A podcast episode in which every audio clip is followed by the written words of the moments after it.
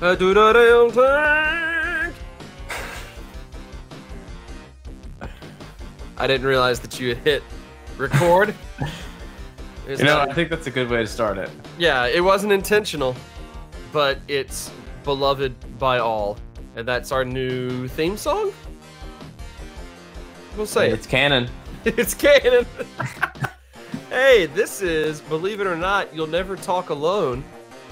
And I, Joseph Craven, your friend, am actually on an episode again. I feel like it has been since calendar year 2019. It feels like the last so. time I was actually on the show. So uh, it's an honor to be here and uh, back on the podcast that I helped create um, after some time away. But yeah, I'm here. I'm joined by Alex. Alex, what's up? Just waiting around for other people to show up. I mean, I, I've just been here by myself for so long. People coming and going, and here I am. About uh about four or five straight weeks of Alex just doing the podcast by himself. Yeah, really sad Yeah, situation. I actually did all of the voices for these past few episodes. I impersonated everyone else on the podcast. I'll be honest with you, you didn't do a very good job. I know. It was poor. We could all tell. You know, it's just it's not your strength, but it's okay. It's I okay. should have had RoboZac on. should always have to have RoboZac on, even just for old time's sake. We'll be joined a little bit later on by Will Caves. Uh, he's going to jump on as we uh, discuss a few other topics um, of importance. But the uh, the first topic of, I think it's safe to say, very little importance was this matchup against West Ham United. Um, West Ham, after the loss, dropped into the relegation zone. They were not in the relegation zone, right? They or they would have. I'm trying to remember where they stood beforehand. If they were in it or if they were out of it and needed at least a point to stay out of it. I, I think forget. they were just out of it. No, I think they were in it. it. It's hard to tell. All those teams on there suck. Right, exactly. It's mostly I I forget I forget what Villa did because that was the only other team that was They lost. yeah. So I, I, think, West that- Ham is even worse, although they Yeah. are the same team with the same jerseys. they are man the that uh what is it claret and, Or- blue. and blue you know i just it's a it's a solid combination i've always enjoyed that color scheme it's very uniquely english um but yeah i couldn't remember exactly what they were but i guess matt it makes sense mathematically if villa was losing anyway and villa was the team right above them then um a victory uh, would have helped them um, to get over the uh, the relegation line, but as of now, they're stuck there. Um, Liverpool, on the other hand, for parts of the match, looked like a team in the relegation zone. um, for other parts of the match, looked perfectly fine, but just kind of had uh, weird. I don't know. Weird breaks go against them, and then weird breaks go in their favor. I mean, I don't even know how to describe this match. I was kind of watching it and I mean, yeah, I didn't have anything to say. I didn't have uh, I didn't have anything to say in like our group text about the match. I didn't have anything to say at all during the match because I was mostly sitting around going like it feels like this should be going well, but it's it's Yeah. not. I don't know. I don't know. What a weird one. Yeah, uh, I'm glad I couldn't watch it live. I had to watch it later because I probably would have just been furious watching it because it very much. We haven't said this in a while, thankfully, but it very much felt like a match from a different season. Yeah. But just like weird, bad defending and the, like their first goal, full credit, like that was a great goal. Yes. So can't really stop that. Second goal, we switched off. They scored easy one, but then like we finally got a bad goalkeeper playing badly against us, and boy did he play badly. That was terrible and wonderful all at the same time. So I, I don't really know what to make of it. Like we weren't bad, but we were bad, Yeah. and uh, we won, and everything is fine. But it was just a weird game, and the man of the match was definitely Peter Drury and Jim Beglin on commentary. Commentary. Um, I actually had to watch it like with the sound down because I was at work. So I Mhm. didn't even get to enjoy the man of the match. Yeah. What a waste. What a waste. Get your money back. From my job? I don't I'm not sure Yeah. how that works.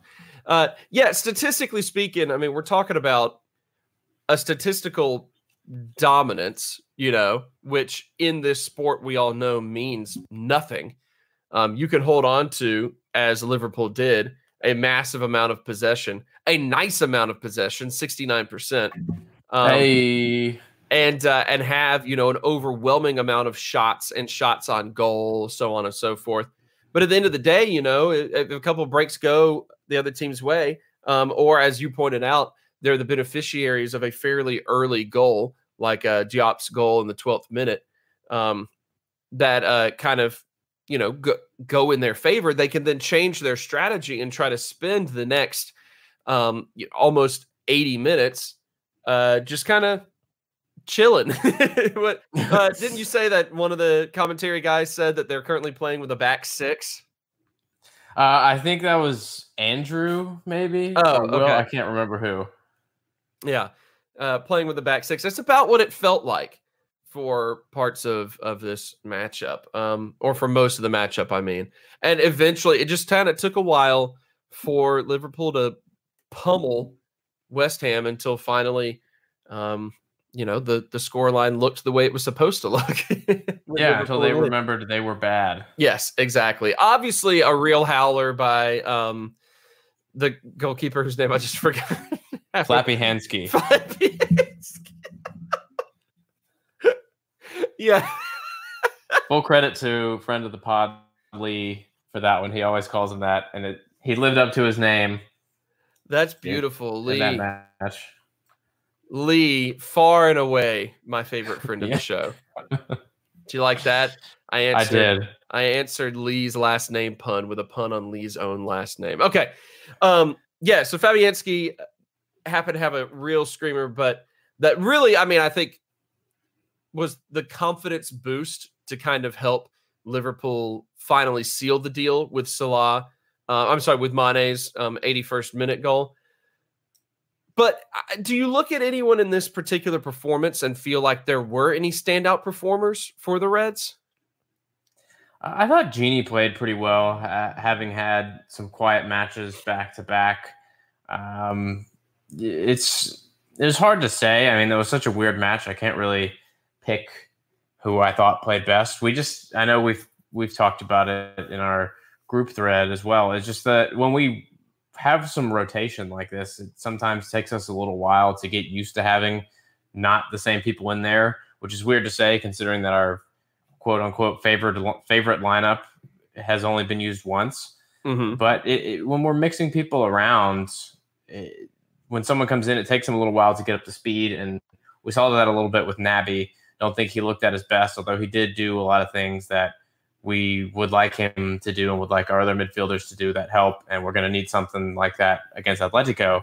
But we just looked a bit off, and you could tell that things were going weird, and everybody was kind of confused. And I don't know, maybe the the winter break kind of disrupted our rhythm a little bit, and we're just trying to find our stride again.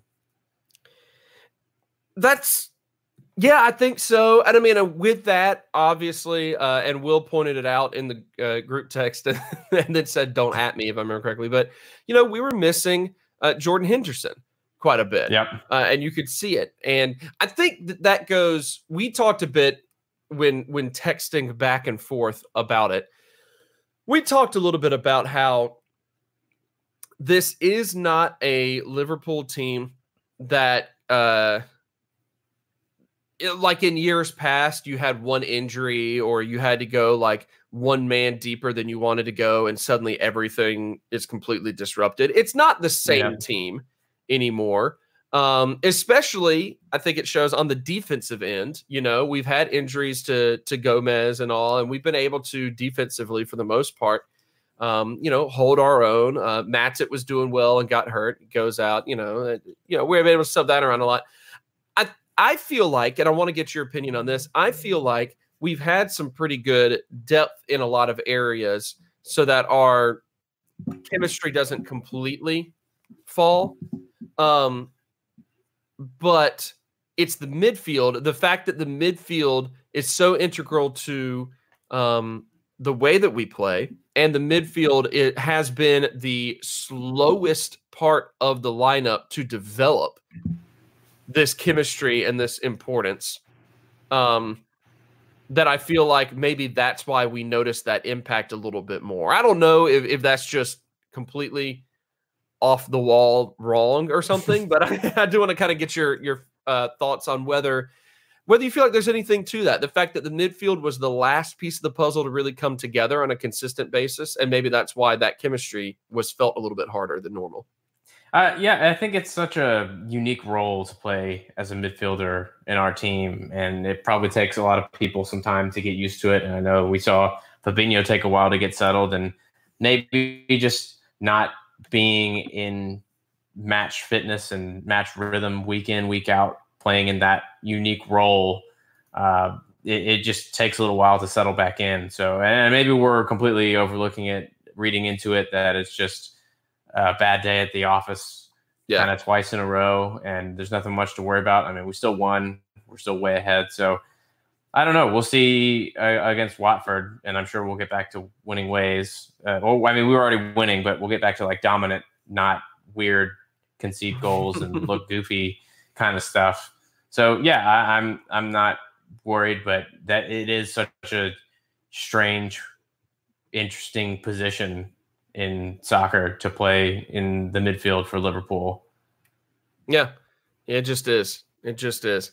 Well, in the interest of not boring ourselves and the listeners to death, we're going to stop talking about West Ham United because that's the only way this ends. That's the only logical end to a conversation about West Ham United is everyone being so bored that they die on the spot.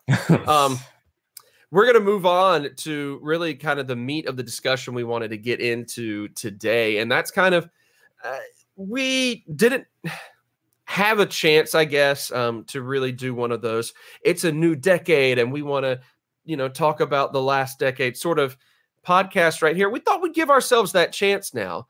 Um, as a podcast, obviously, we haven't existed for the entirety of the past decade, but correct me if I'm wrong, Alex. Uh, I feel like we we're around for at least half the decade in this podcast, which is kind of insane, right? Yeah, we definitely were. It's just it, it's very weird to think about. Boggles my mind. Boggles my mind. And of course, Will Caves, who's jumped into the episode now, joined in uh, in the last season. This is your second season with us, Will. Is that right? It is. Yes, I've got three more years on my contract. so, uh, so we thought this would be an appropriate time in the midst of um, a string of matches that have not brought us n- too many significant talking points to maybe look back on the past decade um, in admiration of the way this season has gone so far, uh, on one hand. And on the other hand, uh, kind of just to really, I guess, humble ourselves a bit in light of such a good year and remember some of the years that we've had in in times past. And um alex you were kind of the the forerunner i feel like on on getting this idea figured out. Uh, i'm gonna i'm just gonna kind of turn it over to you and maybe start things off here with uh what what you kind of want to talk about looking back over the past decade maybe where we started a decade ago.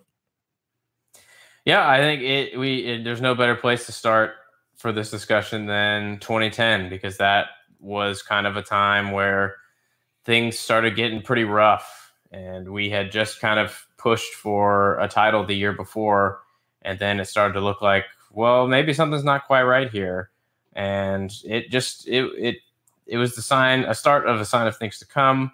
And that that year we finished seventh in the league. We still had benitez but it was i mean th- that was when hicks and Gillett all that stuff was coming out we were mm-hmm. about to go bankrupt um, and then we were kind of saved by fsg later in the year but if you look at and even just throughout those next few seasons i mean it was a seventh place finish it was a sixth place finish but it was garbage until Dalglish took over because we had Hodgson, um, and then an eighth place finish. I mean, some stints in the Europa League, um, a League Cup run, and then a League Cup win in 2012. But I what do, what do y'all remember about that time? Like uh, the the first part of the decade when it was rough to be a Liverpool fan, and we were the the butt of all the jokes. Yeah, that's a that's a good question. I'm trying to remember exactly. I do feel like that was about a decade ago. Was really um, the uh, I feel like the time in which my Liverpool fandom was really becoming consistent. Um, uh, you know, all of us, we've talked a bit before about how, in our different ways, we got into following the league, but also how we got into following, Liver, you know, Liverpool specifically. Um, and uh, it was all, you know, before that, it was around the kind of in the aftermath of Istanbul, you know, for in a lot of ways. It was uh, around the the 06 World Cup, which was a a riveting World Cup, and you know there were uh, uh, English, you know Steven Gerrard, for example, on the English team uh, um, that we uh, you know wanted to embrace as as a our captain. All of that sort of stuff, you know, kind of happened in the in the mid 2000s, and by the time you got to 2010, you know 2009 2010 was when we started to be able to watch more consistently. Um, mm-hmm. Not quite on the uh, you know the level that we get these days. We are really spoiled with this Premier League coverage that we get in the states now. Um, and, eh, but you know that's when I really started to seriously um, follow the team closely, the ups and downs, um, and uh, so I guess really I, the point of all this being, um, I ruined Liverpool in 2009 and 2010 by deciding at that point in time to to bring my fandom and therefore bring my unique Joseph Craven curse to the squad. So that one's on me. My bad. I didn't realize it would take us a full decade to uh, kind of recover from me cursing the squad, but here we are. You know, I I think looking back at, and you mentioned this kind of like when we first started watching it and stuff. This 2010, 2011 was a weird transition time as well because in the from 2000 to 2010, I feel like there were pl- like 25 to 30 players that seem larger than life in in mm-hmm. in like world mm-hmm. football you know and there were american players in that list right? And so like it was a really fun time to be a fan. You could pick one team and like one well one of the good teams and they would have three four like larger than life players. You had you know Gerrard and Carragher and Torres and you know like they all were were just firing on all cylinders. And I think 2010 2011 for me at least was really when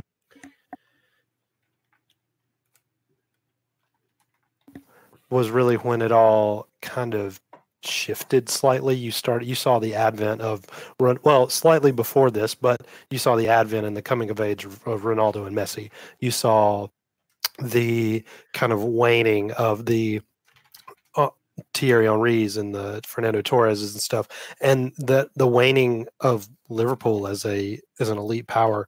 I, I, I mean, I remember when Rafa left, it was kind of like, okay, this is cool. Like who are we going to get? This could be really fun. And then it was Hodgson. And, and like, it, it was just like, oh, great. Awesome. Okay. Well, hmm. This could go poorly or terribly. There wasn't really, for me at least, there, despite you know his success that he's had over his career it wasn't exciting and so starting the decade we were just all like super flat i feel like i mean you know it it just it wasn't we were a long way away from 2009 when we almost won the title, even though we were only a year away. It felt like a lifetime ago.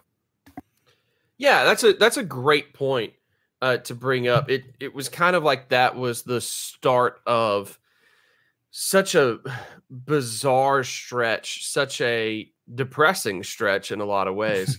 um, and another thing that I, I, think probably should have been maybe a bit of a, a a, a warning sign maybe? Uh, when i was i was just looking up some information trying to go back through the other seasons to remind myself of some of the stuff that had happened. That was our last season being sponsored by carlsberg. And i think yeah. that that really should have been a giveaway for for where things were going as well. That's you know we lost the sponsorship of probably the best beer in the world. Probably. and, and and it was also the the last year of the time when clubs would wear the same kit for two years instead of just one year. We would wear the same jersey. We I think we had the same kits in like 05, 06, 07, 07, 08, and then changed like 08, 09, and then 9, 10. And 9, 10 was the last year that this is okay. You, you really get your bang for your buck because this is going to be the jersey for two years. Mhm. Then you started really having to break the bank. And for those Adidas kits at the turn of the century, not century, turn of the decade, I'm very tired and I'm saying all sorts of weird stuff. But it, it's uh, they, they were like almost like they wanted to be those Italy Kappa jerseys from 2002, but they were just like boxier and they looked really dumb. And I think that is really what started us down the sad path is that we just looked really dumb out there with these shiny kits with like fake pseudo pattern underneath as like a tribute, but a really bad one. And I so I, I blame Carlsberg and I blame Adidas. Uh, Yep. Carlsberg for leaving us, Adidas for putting their intern designers on our kit design, and Can I kind of screwing us over. Can I throw one more name in there that we need to blame? Do it. Uh, 2009 2010 season was the season in which Glenn Johnson made his debut. Ah, oh, he was so good. Like I remember when he well, relative to the other crap that we had, he was so good. England's number two, Yep. which is Yeah, not really saying much. No, I, I came to hate that man very quickly, though. You know. Anyway. Yeah, uh, and he was just kind of a symbol of, uh, like you mentioned, Will, that not only were some of the players changing, but the, the power was shifting a little bit towards the Spanish teams and the Spanish national team. And whereas in the years before, we'd seen Liverpool make, uh, I mean, win the Champions League five years before, make another run to the final, have consistent battles with Chelsea and Arsenal in the knockout stages. I mean, I feel like we played them every year uh, and then get at least quarterfinals, uh, and then we reached the semis. I think it was in 2010 of the Europa League. So it's still kind of like that last bastion of of English teams being really, really good and kind of winning everything, which got everybody excited last year when it was a Liverpool Spurs final. Mm, But from then on, we saw not only us not be very good, but it not go very well for a lot of the rest of the teams in the league in Europe. So it, it almost softened the blow for someone that could only watch whenever they could see it on TV. And it was like, oh, maybe it's not just us. And oh, maybe things aren't as bad as I think they are when I'm watching all this stuff. Maybe it's everybody else. But then I mean, you really didn't you, especially looking back now when we're so connected, you, I know for us in America, we didn't really realize how bad it was. Like we didn't realize how close we were to going bankrupt, Yeah. and like how bad some of these players that we brought in were until we watched them play. And boy, were they bad! I was so excited for Alberto Aquilani, and he just yeah, man. did not work. Zach's not here to defend himself, but I distinctly remember having a conversation with him uh, about how good Milan Jovanovic was going to be for us on the left wing, and he was not. Just it, the, that whole the beginning of the decade is just sad. It's it's almost like we support a different team Yeah. now uh, than we did back then. Oh, absolutely. Yeah, I, everything. So much has changed, um, and I think kind of a big, a big tipping point in in the decade, and we, that'll push us into kind of the middle of the decade was when we sold Fernando Torres, um, and, and I know we all love him dearly, uh, and we can just take a moment to talk about like uh, how much did that affect you? Will I think feel like it affected you more than it did you, Joseph, but. Uh, Torres was so like I love I've always kind of been like this like like the big name positional player not only in in soccer but like when growing up like I love the big centers in basketball the Dikembe Mutombos and the Hakeem Olajuwons those guys like I love that position like the big name player Yeah, you mean really you mean like just very long names, right? Lots, yeah, lots of characters in their names. Absolutely. Olajuwon. Mont- Yeah. Mhm, mhm. Looks like foreign names. Uh, yeah, exactly. The and, and like you move into like when you start when I started becoming like a professional soccer fan, you had the the Torres and the Drogba and the you know the, that forward, and he to be a Liverpool fan was fun because of him. Like the drop off, we talked about the drop off in in in you know you mentioned it in in the West Ham game, but like you drop off from Jordan Henderson to Naby Keita, like that's not that big of a drop off. But then back then it was you drop off from Fernando Torres to David N'Gog, and it was like, oh, Yeah. oh, okay, this is yeah. You really, st- yeah, oh gosh, you really start to you start to miss how good he was. I I just I know I understand why he had to leave, but it was the worst day for me. Like I, I never post about soccer back then, but on my Facebook memories, it was like, man, Torres is gone. This sucks. It was like the only face, the only soccer related post that I posted back then, and it, oh yeah.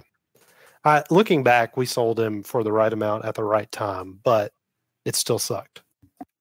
Yeah, it ended up being a, a, pretty genius move. Although, when you read about it uh, and how Torres has described it, and how Benitez has described it, and how kind of FSG's perspective on it, like it doesn't read very well, and it especially hurts as fans who had kind of idolized him and seen him as like it was Gerrard and Torres, and there were a lot of good players around them, but it was those two, and they would destroy anyone in, in their path. But for new owners coming in and, and saving a team from going bankrupt, uh, especially a team with such history and such legacy in the league, the country that it's in, and the sport, mean, that's a big call to do. And uh, um, I, it it hurt, but I mean, looking back, it was absolutely the right choice. But that that is uh, that's certainly a way to stamp your authority as new owners. So I, I the FSG has been integral to the development of the team over the past decade, and I know we've we had some discussions about them a lot in years past. But wait, look, how have they been for y'all? Like I- they they've stuck within the FFP. There was an article posted on the Guardian about them following it and leaning into it, but the way they've done things have rubbed people the right way, rubbed people the wrong way. But in light of their first move, this is a good place to start talking about, them. Joseph, how do you feel about F- uh, FSG? Almost called them FFP. Yeah. Lots of F's. well, yeah. Well, I mean, I want to go back. I didn't get a chance to chime in on the Torres thing. Um, yeah, that was I'm- intentional. Yeah, I noticed. Uh, but you know, I, as I just as I mentioned a little bit earlier, like this was the era in which I started to take like my fandom seriously, and so much of that was because of um, Gerrard and Torres and Dirk Kuyt. You know, like playing FIFA and having like those three guys to Yeah. just like rocket long shots or just like play with both of them up top. You know that that was the the time period in which I was. Uh, you know able to because that's one of the ways that i you know kind of feel most connected with uh a team as well as being able to load them up on a on a soccer game or on a you know on a video game in general i mean and uh play with them and kind of familiarize myself with the roster that way but also like i don't know it just helps me and and learn more and that's really how i learned a lot more about the sport and those guys were so integral so i don't want to act like i i did it like Fernando Torres or something, you know, like that was under there and all that. But that being said, you know, I was not um when he left, I was not one of the ones who was like um oh no, we lost Fernando Torres. I was completely 100% unashamedly one I mean unashamedly at the time, full of shamedly now. Uh one of the people who was just like screw that traitor, you know. Um which, you know, I, I was maybe that uh that much more of a of a different sports fan back then as well, just kind of in general. But you know, there was a fascinating, and I have to give a, a shout out to the athletic because that's what we do on this stupid podcast. But there was a fascinating uh like character profile about him and his exit published on the athletic not long ago. And it was interesting because like you could I, I think this is important um and I maybe didn't have the words for it at the time. Um, but it, it was pretty clear that there was an aspect of him that was a bit of a, um, I don't know, emotionally fragile personality. And, you know, he never was quite the same after he left Liverpool, even though he still was like athletically, you know, um, age wise in his prime. He was never quite the same in that regard It was the Agger elbow that did it. Yes. Yeah.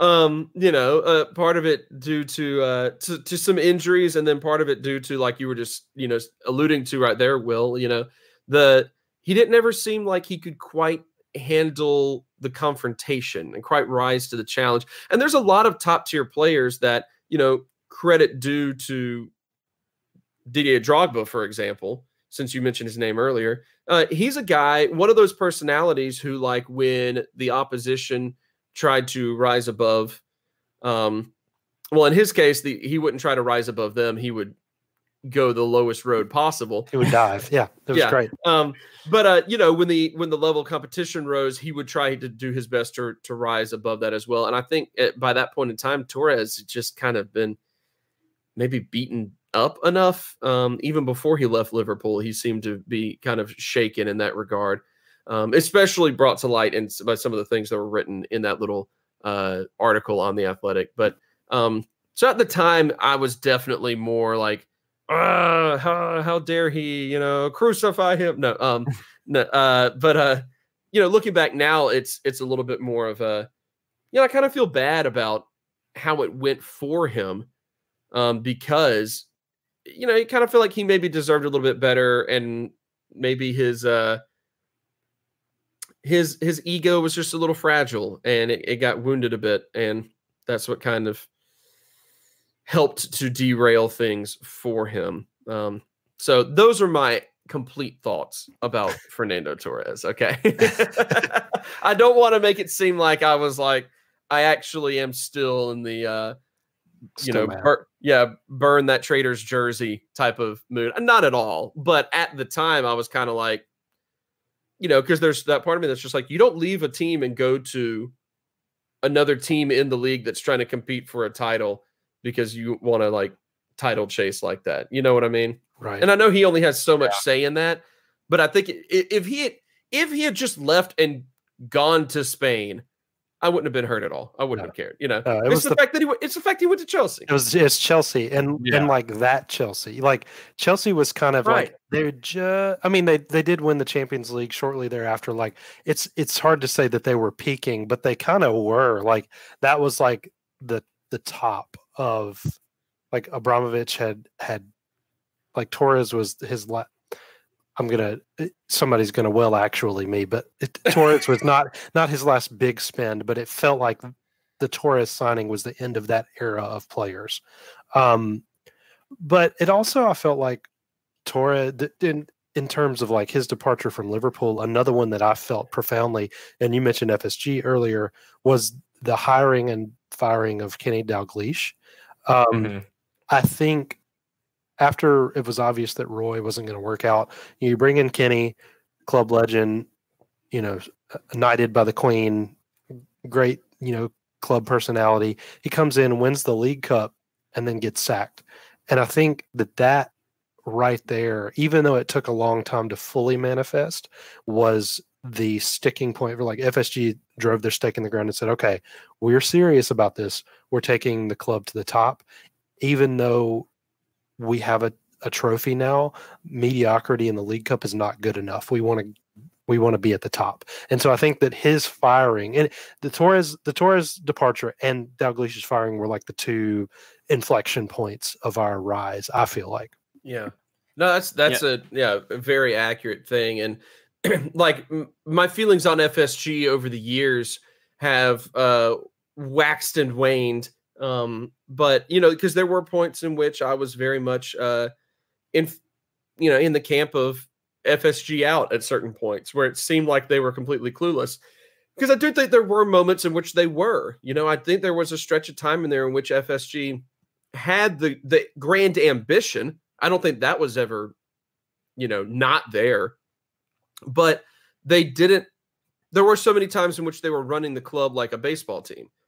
Um, you know, and it's just it took them a while to really learn the sport. And I think part of uh the the maturity of the ownership and the the way they ran the team, um, you know, is is what was one of the turning points as well. And part of that, of course, obviously being someone saying to them, look, you need to have a strong manager who has a plan that you can trust go get Jurgen Klopp. You know, like that was really the point in which FSG looked like they had finally gone, okay, we we are not going to be the ones that know how to make the team successful. Um, but we we need to figure out how to get the people in place that do know how to get make the team successful. Um, so yeah, that's a brief answer, Alex. Uh, going back to the FSG question, brief answer. It's been up and down, but I, I think they just needed time to learn the the sport and the league. Um, and now that they're there, we uh, really consistency, um, consistency in terms of like keeping the same people in charge long enough so that they actually can learn if they're willing to learn. Um, it doesn't happen often in sports these days, um, but it was crucial for Liverpool to get that um, or to do that at, with FSG. Um, and I was definitely not not on board with it for a little bit in there, and uh, now I realize how wrong I was. Well, yeah, I mean they, like you said, they were finding their feet, and they very clearly had a lot of ideas in mind about how the club was going to be saved financially, and that required people that they brought in to be their guys. And uh, we'll get to him shortly, but they did they banked a lot on Brendan Rodgers, and th- he wasn't necessarily the exact cultural fit they needed. Uh, and you can see that now with how Klopp is operating. But I mean, they were making a lot of decisions like it was just any old business. Like they, there's been a lot of talk about the ticket prices and the the area around Anfield redevelopment and a lot of things that they would make decisions and fans would be like, now wait a minute here, I can see why you're doing this, but you can't do this, and here's why historically. And most of the time, they've been pretty good about understanding that and maybe making decisions uh, differently after hearing feedback. I mean, they they have they've they've had a lot more dialogue with supporters groups than a lot of owners and supporters groups have had. So I mean, full fair play to them. But uh, they they have learned, but they have definitely had some bumps in the road. But and you can see here they definitely planted their flag in the ground early. Uh, I, in addition to hiring, bringing in, and then firing Kenny after a year and a half, mm-hmm. selling Torres. But this is uh, the third p- pillar of that. Will is bringing in Luis Suarez and Andy Carroll in the same window to replace Fernando Torres. That was when a lot of things changed for this team, especially. And like to those two players embody the middle of the decade for Liverpool for good and for bad, and for weird and for strange and for teethy. You know, I really thought that I really thought you were going to say the being Liverpool docu series was the the defining moment of the middle of the the decade, but uh, maybe, maybe that was just me. Uh, the Yes, I, I agree. I remember salivating at the thought of Torres and Suarez playing together. It was going to be awesome. And then Torres was gone, and we had five minutes to make a transfer, and we went for this tall dude from Newcastle with the ponytail. And I think the highlight of his career was like getting in a bar fight or something, and and he scored a screamer against Man City. Yeah, he did that, that. yeah. The Eh, Carroll was he just never was what we needed him to be. And because I feel like when we signed him when he was like 19 or 20 when we signed him like he just wasn't it, it was too much too soon I feel like with him. Um Suarez however single-handedly carried us kicking and screaming um and and and just, just carried us like into success. I mean, I honestly feel like Daniel Sturridge's career looks completely different without Suarez. Coutinho's career looks completely different without Suarez. Um, Sterling, so, Sterling for sure. Um, there, yeah, Suso to a degree. uh, Skrtel is also looks completely different. I mean, like anybody that played in yeah, and anybody in that period. Or, uh, Chiellini. Any yes, uh, anybody in that period, yes, that interacted with Suarez, good or bad, looks different now uh, via, t- via via via inflated stats or uh, dental indentions on their arms or bodies. Um, no, but I, I, do think that he was the catalyst to our success in the best way. Now, one that one season, 13 14 was all, or yeah, 13 14 it was the, the season was awesome. Um, I w- by the time he bit Chiellini, I was done with him. Honestly, like I was ready for him to go. Um, but what a player! Um, it's it, he was so good, and a lot of people hated him. I kind of got tired of him by the end, but he he laid the foundation for where we are now. I feel like. And he, I mean, we we knew he was good when he came in, but we just we didn't really have an idea of how good he was at pretty much everything except for like being sane. Uh, but like he he was good at. I mean, he was just magical on the ball. He had a brilliant vision, brilliant eye for goal, uh, a great knack for like ridiculous assists. Uh, and he papered over a lot of the cracks that we had at that time, honestly. Uh, and I mean, he was kind of the symbol of okay, we've got something special here. Maybe we need to, and like you said, Will, about FSG's decision to bring in Brodge is like we want to be better. We want to be back at the top, and we have a player that can help us do that. And he was definitely kind of the the bedrock from which Brendan Rodgers was kind of able to build his team around. Uh, I mean, it didn't work as well in the first season for Rodgers um, because we were still kind of at that point where, yeah, we had Suarez um, and we still had some of the the old guard that had either like replaced the really nice guys that we had on our team or the the cool guys we had on our team were getting older and injured. But I mean, we we we didn't really know what we wanted yet. We had he had a very specific philosophy about how he wanted to play, and we tried to bring the players that he wanted to play that way, like Joe Allen. But then it, it soon became clear that we weren't going to work like that, and we were playing people kind of in weird positions. Like we, it, it, if you forget, we had Nuri Sahin for a while, and we just like played him at everywhere that he wasn't a good player, and he just looked like a waste of time. Uh, but then he went on to kind of have a resurgence. But we we we seemed lost, but uh, the first season it was weird. That was when the Being Liverpool documentary came out. It seemed like things would go better. It was one of the better Warrior home kits, I would say. Um, not to speak of the tribal tattoo third kit that we had that season. And as much hope as we had moving forward with Suarez and Rodgers, that's as much despair we had about what Warrior was going to turn out next for our kits. So, uh, but let's we've talked a little bit about the the signing of Suarez and kind of glossed over Carroll because we don't need to talk about him. He's got enough going yeah, on. no reason. No reason. Yeah. Um, but let's talk about 13 14 because that was kind of the first time in a while that we had anything to smile about and then didn't have anything to smile about very abruptly. But uh, what are your fondest memories of that season? Because that was a really magical season. We made some good signings. We got people clicking. We had a youth player emerging as a star. Uh, we just were scoring goals left, right, and center. We helped relegate Ole Gunnar Solskjaer. It was just a lot going on. And what what are your fondest memories of that time? Well, I mean, for me, uh, I just kicked something over underneath my desk and then panicked halfway through the sentence. I think. um, for me, uh, honestly, you know, I I've been very open about my intense love of Luis Suarez to this day. Um, part of it being that I find the biting stuff to be absolutely hilarious.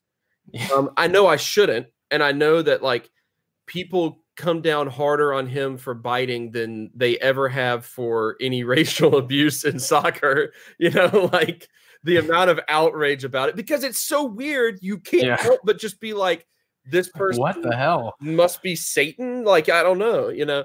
Um and, and i get house. i get i mean i totally get it. Like you do, i would never i will never defend luis suarez in those situations. It doesn't mean that i love him any less. Um because when i look back on those seasons i see the first time um i'm sorry that that season in particular alex I see the first time in a long, long time where we not only had a good team, we had a singular subliminal talent on the team um, that just uh, subliminal is not the word I was looking for, by the way, but I was just going to roll with it um, and act like it was exactly what I meant to say. Um, but it just was like the the I don't know. He just was the most insane talent in multiple ways um, that we had on the team that we had on the team in a while as well. And so it just you it was the first time we're getting to see glimpses of it now it, among the attacking three that we have this season, obviously, where it's kind of like you don't know what they're going to do each match. You just know that you're probably going to get a show if you keep watching between the three of them. We had all of that in one player in Luis Suarez, you know? Um, and I, I think that's one of the things that will always stand out to me is uh, just how I had someone who tried to act like they knew what they were talking about with the sport tell me one time that he didn't like Luis Suarez much because he just felt like he was uh, lazy. And I was like, really? like the he's a lot of things. He's a lot of things. he's a lot of things.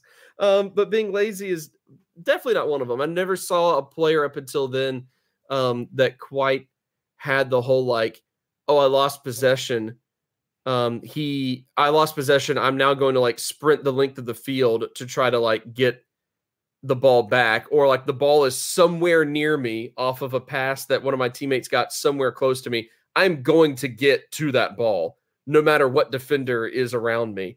Um, you know, we get to see some of those aspects in uh you know a lot of things like uh the tracking back that we get out of Bobby Firmino. We uh um the the the rush, the onslaught, the no one is going to get between me and this ball that we get out of Salah or Mane on any given day. We get to see it from one player. And it was just fascinating. Just fascinating.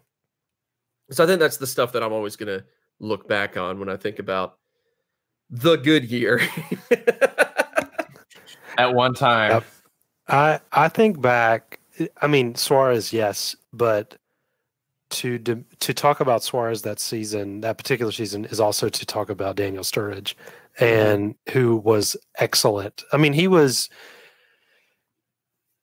at at at some points. I feel like they were the best strike partnership in Europe, which is saying something for the strike partnerships of Europe at the time. Um, the dance, I'll never forget the. I'll be doing the dance when I'm 50 years old. I loved the, the, every time he scored. It was so much fun. Agreed. I have the the image of I think it I think Moreno who let's not yeah. talk about him much but he, he did score one time and they danced together I believe and yeah. it was that's that's what I'll always remember about that season uh the yeah Sturridge yes Sterling to be I think he was 12 that season was excellent as well no that's um, just how many kids he had at the time yes, yeah. Uh, he he uh, was excellent as well. I, I, thought he was so much fun to, to watch. That was also the birth of peak Jordan Henderson uh, that season as well. I, I had to. Um, the I, I, honestly feel like we lost the title when he got his red card or second yellow rather against City. Um, mm-hmm. But it wasn't the slip; it was that. It was the it was the second yellow. Mm-hmm. Um, but yeah, oh gosh, the slip. I didn't even mean to bring that up, but that's part of it too. That's um, hey, I remember yeah, that like one. That is- I remember the slip distinctly because I was at Zach Osborne's house watching that match with him. And when it happened, like we both collapsed to the ground. I mean, we both knew right like then it, it felt like a punch to the gut, like an actual physical punch. And we just dropped. We were like, that that just happened. That was it. And that and like it. the crazy thing, I don't remember what minute it was in in the game, but I feel like we had like 40 minutes left to play. Yeah. Like we could have easily come back, but it just like that was the kick in the nuts that that took it out. And and I, oh, that was terrible. Um, mm-hmm. it, the the slip was bad, and then it just kind of went downhill from there. After a little while, um, we we couldn't seem to recover until our boy Jurgen Norbert Klopp arrived on the scene middle of the decade 2015.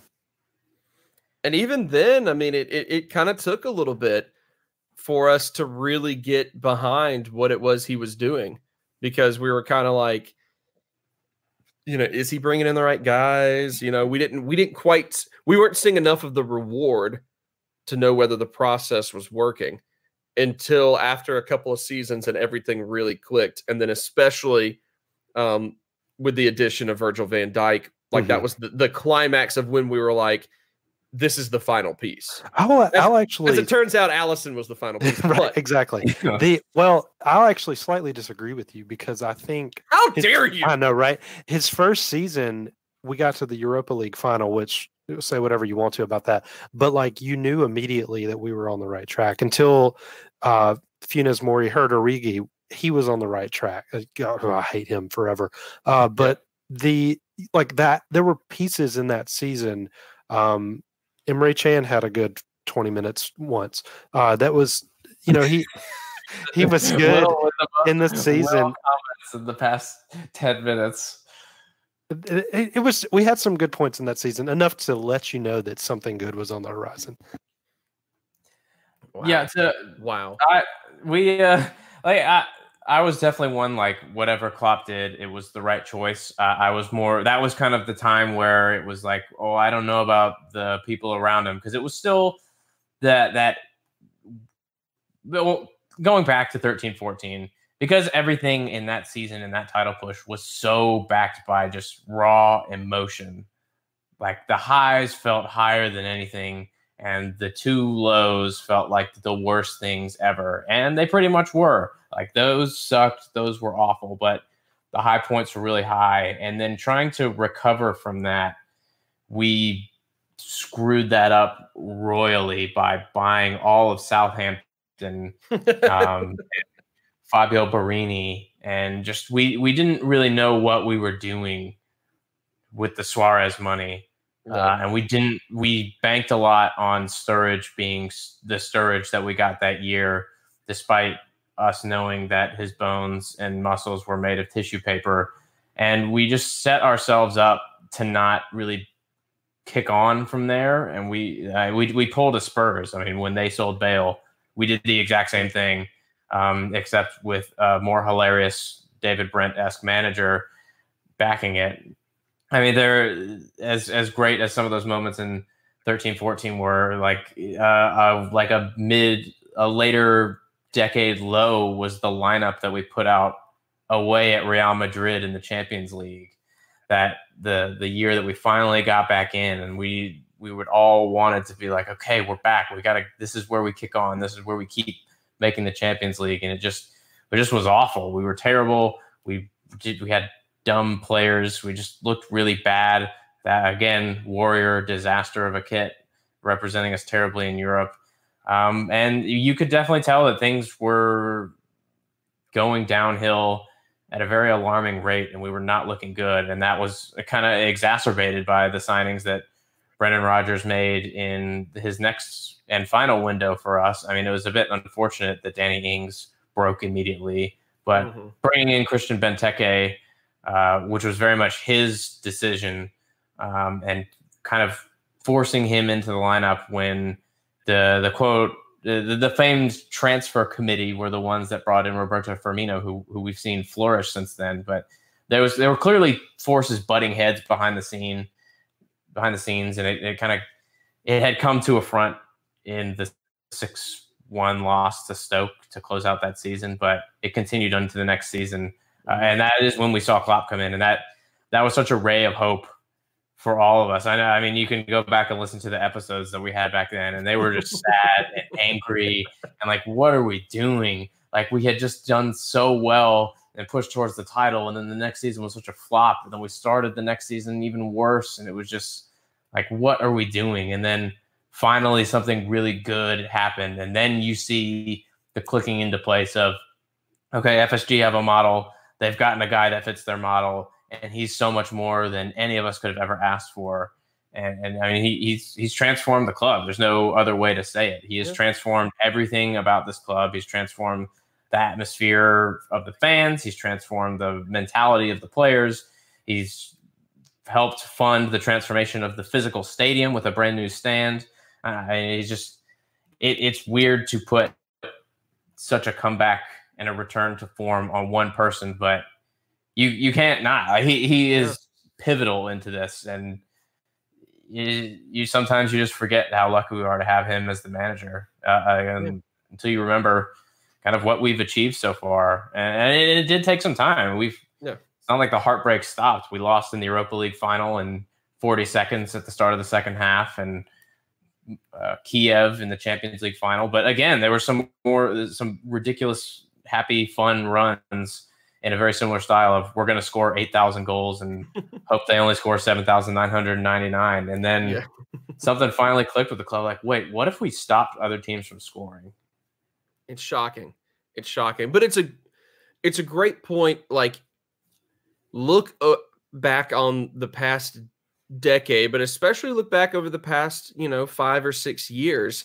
Um, if you want evidence of the fact that even now in this what have you done for me lately sports culture that seems to permeate through every league in every country um, especially a league that like the premier league which in recent history has had um, chelsea and man city come into money and instantly come into success because of that. Um, look around you know at what liverpool has had to deal with over the past decade but especially has done in the past six or so years and you still see that sports are about um, a growth process. Um, you know, even still, that is what success uh, is really built on is the ability to um, weather the lows, build upon the highs, and try to stay consistent enough so that next year things get a little bit better. Next year things get a little bit better. You know, it's it's just a it's a growth thing. It does still work that way, even when you know the the common logic seems to be if you aren't winning a title in two years, regardless of what sport you're playing, you know, what league you're in, then you suck and should be fired. You know, that sort of thing.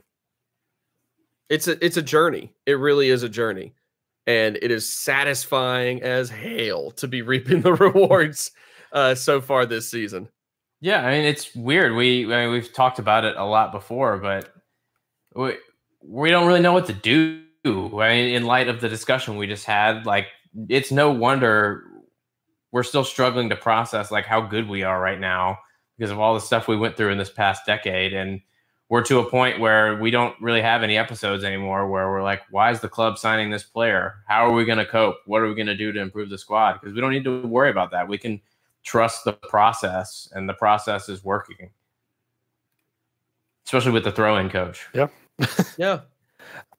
I want to say, like, moving into the decade or moving into 2020 and looking ahead, like, this team, there's no reason why they cannot repeat these performances next year. Like, we're only going to get stronger. And I think just the outlook a decade ago was just like, how are we really, like, could we be relegated? Is this, uh, like, if we go into administration like what does that mean? Like you know what all what's happening that kind of deal. And now you look at it and like okay well we've played now what how long? Like two months maybe without Alisson and we're fine. We I don't want to know what happens if we play without Van Dijk but we put would presumably also be fine. Um like it's just it feels different. Even and and but what's funny like we being as good as we are right now will attract inevitably a lot of fair weather fans. And if you all you have to do is get on Twitter and anytime like Henderson starts or like Mo misses a shot or whatever, like Twitter explodes and like, oh, this is the worst ever. We suck. West Ham, you know, is ahead at halftime. Oh, this is terrible. We're awful. Blah blah. And I'm like, no, no, no, you don't understand. Mm-hmm. You don't know. You don't know, you don't know how bad it was. Yeah. You're like a former Real Madrid fan, and you just right. like Liverpool now. Like no, yeah. no, this is yeah. not. I'm good. We're fine. We can lose to we we didn't, but I yeah. kind of you know just after halftime I was like, well, this is it. Where this is where it ends, and uh and it's fine. I'm cool with it because we're still going to win the league. But this is it. And meanwhile, Twitter is like actually melting like the guy in Indiana Jones. Uh, That's but, another thing we didn't really have to deal with a decade ago. Yeah. Was social media overreaction. Like that was yeah. just starting up. Right. And, and we were the only fans back then. All the fans yeah. that yeah. left. We were the, we were it. Yeah, so, exactly. Um but now I see Liverpool stuff everywhere now and I'm like, "Oh, this is that's funny." Okay. I don't. I didn't know you like soccer, much less Liverpool. But okay, cool. um, but yeah, you're right. It, it's it's very different now in that regard. Yeah, and it's wonderful, and honestly, just cannot wait for that league title to be wrapped up because it's been way too long, and it's been it, it's so much more rewarding because of the how it was achieved and what we had to go through to get there, even though the lows were really bad. Uh, and to wrap up this decade episode, I know everybody's got one in their mind, but Will, we'll start with you. Favorite goal of the decade? Ooh, that's tough.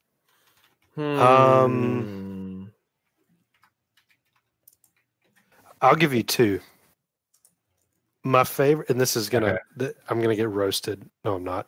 Uh, my favorite goal is actually my favorite non-Liverpool goal was Aguero winning City the title. That was I watched it live. It was like f- for that moment. Now, obviously, they were breaking all the rules, but that seemed like a big deal at the time. And and I mean, it was a big deal at the time. It was it was a big moment. That goal was nuts. I mean, just the circumstances that had to happen to lead up to it was crazy. That goal is like maybe my favorite non-LFC goal, or at least one that'll stick with me. Yeah, it was Uh, huge. It was huge. I actually had Yeah. like my media class at the school I work at watch an SB Nation like small YouTube mini doc about uh, that goal and the Mhm. significance of it because it was well a well done video, but it just was such a big moment. hmm It was crazy. I think my favorite Liverpool goal. I, I hmm, it's hard. You put me on the spot because I went first. I have two. One, my favorite, my most WTF goal was Mane's back heel uh, over the keeper. That that was recently, uh, and then my favorite goal goal where I like got up and went nuts was Lovren versus Dortmund a couple of years ago. Oh, that goal! Yeah. Woo! that goal was nuts. Yeah, I remember Joseph and I calling each other after that goal went in because we were just like, "What? What? right? Yeah. Like what? What is? What?" I'd forgotten we did that. Yeah. and I think that was pretty much the only words we said. Yeah. What? I think you're right. Oh man, I think you're absolutely right. Oh man, for for me, um, you know, it's not it's not an impressive goal, but the uh getting the penalty against Tottenham in the Champions League final, like Mhm. what a minute into the game, um last year was one of my favorites because we already were so confident and flying so high going into that. Um and you know, you get we get together, a group of us got together uh at you know Capital Grille here in town.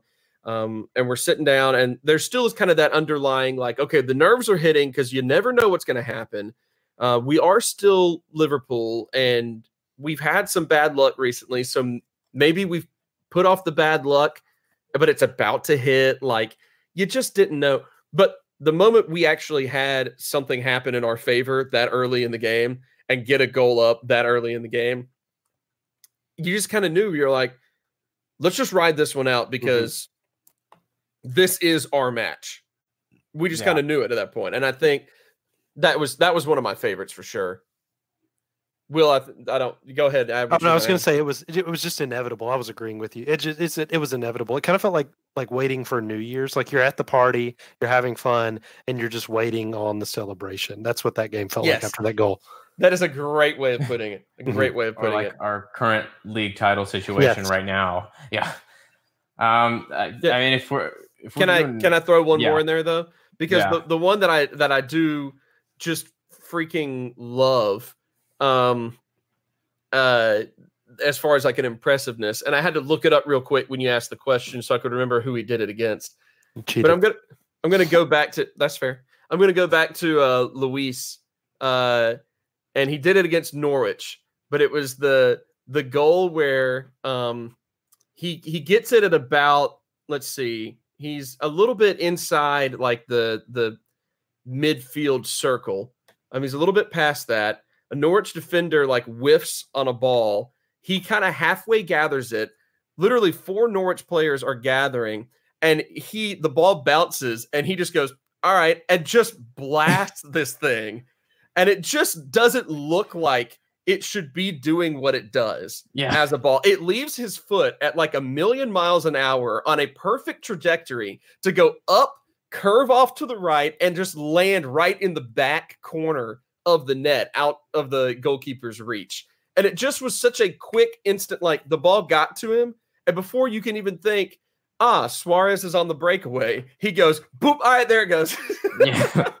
so like he had he just had you know so many of those different things that happened um, that he could pull off um, that uh, that's one that I just looked so bizarre and almost comical that it stuck with me um, so if i had to go with with one i guess that would be it but again i just like i like the guy a lot you know we don't often get individual talents quite like that in recent history you know what i mean like we Yeah. we've seen a Ronaldo and a Messi and like a, a Zlatan before uh, he went to MLS. You know, we've we got to see other teams get those guys, and for at least one beautiful year, we got Luis doing all the nonsense he did. So anyway, Yeah. I, I'll I'll stop talking about Luis Suarez.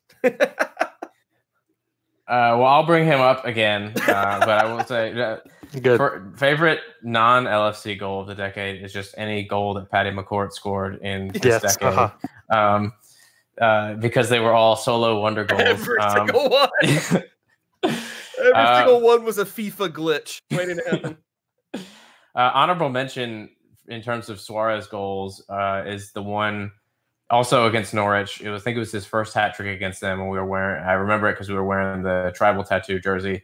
But he missed a shot, and the Norwich fans behind the goal gave him like the way and started mocking him. Uh, and then they tried to play a short goal kick, and he intercepted it and scored immediately. Uh, and it was just one of the most gratifying things to do to a team uh, that continues to just get relegated every time they get to the Premier League. Um, second honorable mention uh, is Coutinho's goal versus Man City in 13 14. Mm, yeah. it felt like, like that goal Yeah. felt like this is it. Like Yeah. we're doing this, and like no matter what, any anything can happen, and we're gonna do it because we just like we just beat City. Um, unfortunately, we saw how that turned out. But favorite goal is actually two goals because they happen pretty close together. It is Wijnaldum's header versus Barcelona, and then Origi's goal versus Barcelona. Because when Wijnaldum's header went in, like I, I'm pretty sure we were all watching it at work, and none of us were like even carrying on the pretense that we were actually doing any work. But like, I lost my mind in my office, like just Yep. punching my chair and like throwing stuff. And it was like, we're gonna do this. Like, we're back, Yep. and there's no way we're gonna lose. There's no like, there's Yep. no way we're not getting through this tie. No. And then when Origi's goal went in, first of all, all of us almost missed it because the camera did not adjust quickly enough because they were expecting like the corner to take forever. But uh, I I had the same reaction that uh, Joseph and Zach did, except for the opposite reason. I just like fell to my knees out of my chair and was like, "This is real. Like this is actually happening. This is the wackiest, craziest thing I've ever seen in my life." Yep. And it, that was just like, we are invincible yeah. and it's kind of gone on to prove that way. But that was when it was like no one is beating us, and it was just so cheeky. so cheeky. I mean, I was shaking. I fell down on my Yeah. knees and was like shaking on the ground when when he pulled that nonsense off. Oh, I love it. And then I had to go into a meeting immediately after the game, and I was just like panting and really red and trying to play it cool. But I'm sure I looked like a crazy person. You always do, Alex. Don't worry about it. Don't worry about it. Oh man, that what a what a jaunt down memory lane that was. Good job, Yeah. boys. Good we job. all get a decade's worth of gold stars for this episode. Yeah. the the goldest of stars for all of us. Oh well, good uh good times, bad times over the past decade. We're living in some of the best of times right now, um, and uh, I can't wait to see what what we pull off next. You know, the same feeling I had watching Suarez years ago. It's like I just can't wait to see what he does next. That's just how it feels with this team in general. Just like can't wait to tune in again and just see what else this because the cohesion, the the chemistry. Yeah, it was off a bit against West Ham, but like when it's on, it just is poetry in motion. I mean, there's no other way to put it. So so much fun. Can't wait to see what else we do. Uh, we kind of run out of time instead of previewing um, the next matchup like we like to do. So it doesn't matter. yeah. um, so instead of doing any of that, instead we're just going to go ahead and wrap things up. Uh, thank you guys for tuning in and listening to this. Um, a little bit lengthy. I mean, we're up over an hour for the the first time in a long time on YNTA. Uh, we've been been pretty much coasting, I think, in the 30 to 45 minute range tops. So good job, guys. Good job. Uh, but thanks for tuning in to this episode. Tweet at us. Let us know some of your favorite moments or players over the past decade. Um, we want to hear what you have to say as well. And uh, so thank you to Alex and Will. Uh, I'm your friend Joseph Craven. And now let's turn it over and see what our friend Andrew Ainsworth's favorite sign off of the last decade is. Andrew, why don't you sign us off?